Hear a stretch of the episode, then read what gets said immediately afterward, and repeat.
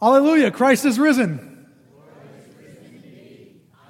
Yes, it's still Easter season. We should still be saying this with joy and enthusiasm. Here at CTR, we've been going through uh, a, a sermon series called Living the Resurrected Life. What does it mean to live the resurrected life? What are the ways in which we show ourselves to be alive in Jesus Christ? No longer dead because of sin and evil, but alive and participating in the new life that God gives us. Some of the topics that we've discussed are on the screen behind me. You, you can listen or listen again to the messages on our website. I took advantage of that this past week. I listened to Father Chris's sermon from last Sunday because I don't know if you noticed or not, but I wasn't here last week. Yeah, thank you. Some of you may know that it's, it's been a little bit of a, a, harder, more stressful semester for my wife and me, but, but God is faithful. God, God is good, and we continue to put our trust in Him. So we went on vacation last week.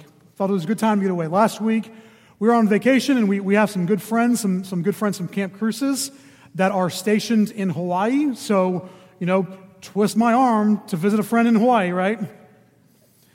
We stayed with them a few days. Uh, we visited Pearl Harbor Memorial. Um, Powerful, powerful experience, and certainly puts Memorial Day in perspective. God bless those men and women, absolutely. My wife and I spent a few days on that island of Oahu, and then we flew to Maui, which apparently is a real island and not just a character on Moana.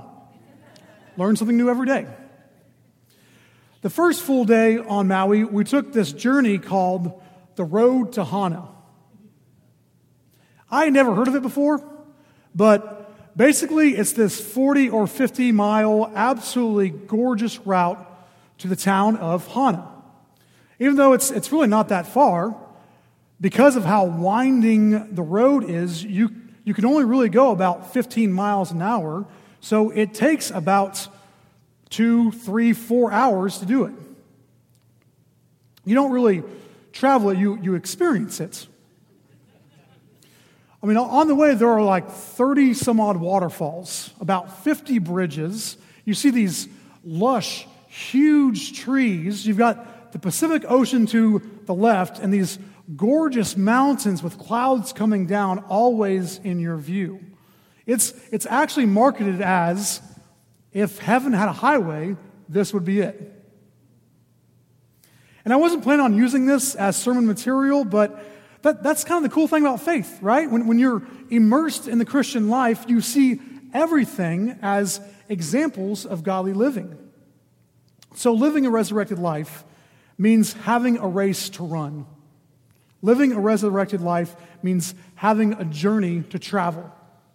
And the road to Hana, I came to see, is a really cool example.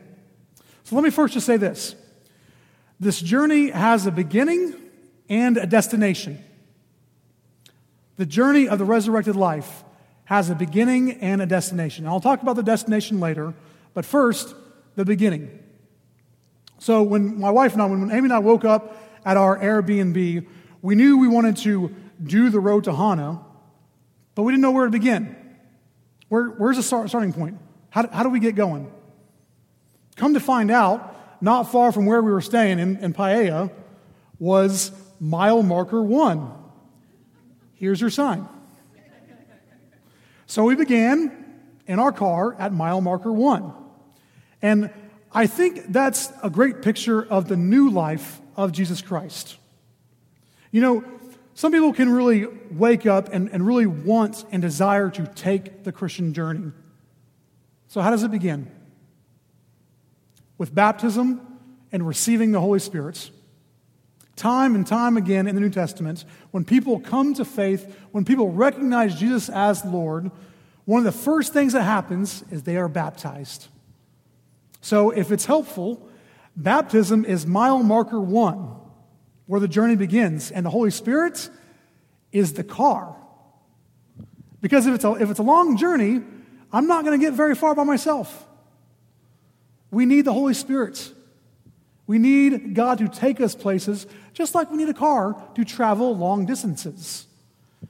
Thanks be to God that He gives us Himself and then leads us on the journey. So, Amy and I, we, we, we take off. We're, we're excited. We're a little anxious, not really sure how the journey is going to be. But again, we know the destination. And we have two really great resources. One are the mile markers, right? Second, we have a guidebook that tells us all about the journey. We start at mile marker one, and, and again, because the road has so many twists and turns, it was almost life saving to know when we passed one mile and two mile and three miles, clearly showing that we were making progress. And maybe you've never thought about this before, but the Christian journey has mile markers, signs along the road that show us how we're, how we're progressing or regressing. We call these mile markers sacraments baptism, Eucharist, confirmation, unction, confession. We call these mile markers the fruit of the Holy Spirit, growing in love, peace, patience, guidance, goodness, and faithfulness. And we call these mile markers virtues faith, hope, charity, courage, justice. We even call these mile markers capital sins pride, anger, lust, envy, greed. These are the sure and certain signs along the way that show us where we are, whether it's, it's close to God and, and on the right track or turned backwards, maybe off in a ditch somewhere. Throughout my adult life and, and all too frequently these past few months, I've had to ask myself, why am I so angry? Why do I wake up in a bad mood? Why do I get so down and defeated? More often than not, it's, it's because of some unrepentant sin. Or because it's a, it's a grudge that I'm holding on to. Or just being lazy in my Christian journey. That's a real thing. And I shudder to think how far off the road I'd be without the body and blood of Jesus Christ, without this church family here, and without the self examination I do throughout the week living a resurrected life, going on this Christian journey, has mile markers. We just need to pay attention to them and then adjust accordingly. As I mentioned earlier, on this road to Hana adventure, Amy and I had, had a guidebook. Again, we, we didn't really know what we were doing, so I can't tell you how incredibly helpful this book was. It was absolutely spot on about some of the warnings and dangers it was totally accurate about where some of the more beautiful waterfalls were, and it even had some directions that a lot of tourists didn't know about. So here's just one example. Just past mile marker 24, there were two waterfalls right by a state park where ample parking was available. We got there, described just like that. So far, so good. The book said there were some public bathrooms that weren't the cleanest of facilities. They got that right too. But then the book said there was a surprise. For the daring and for the brave, there was a third unobstructed waterfall, complete with a sizable swimming area and almost entirely free from other travelers. All you had to do was walk up this awkward path by the second waterfall, walk five to seven minutes in some very muddy terrain, cross a viaduct bridge, immediately turn right, and continue for another three to five minutes uphill, and there you are.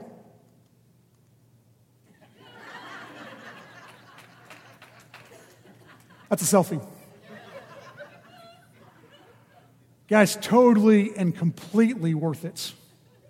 What I, what I saw there was this beautiful, peaceful, inspiring, exciting waterfall. And, and the book was right.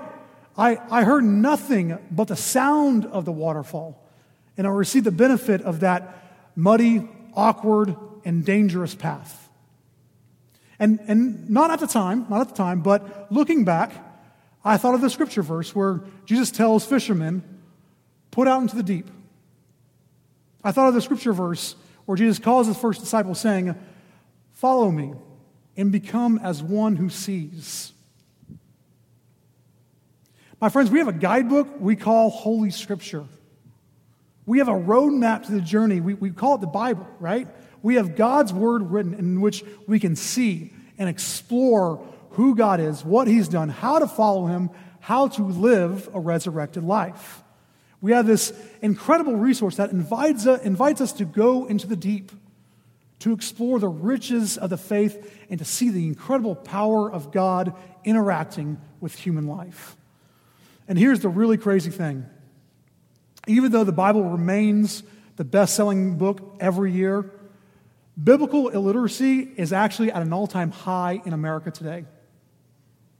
And I, and I, can't help but think that just like the people who, who didn't have the guidebook and so missed out on this awesome waterfall, so also when we don't explore the richness and depth of Scripture, we're missing out on some powerful views.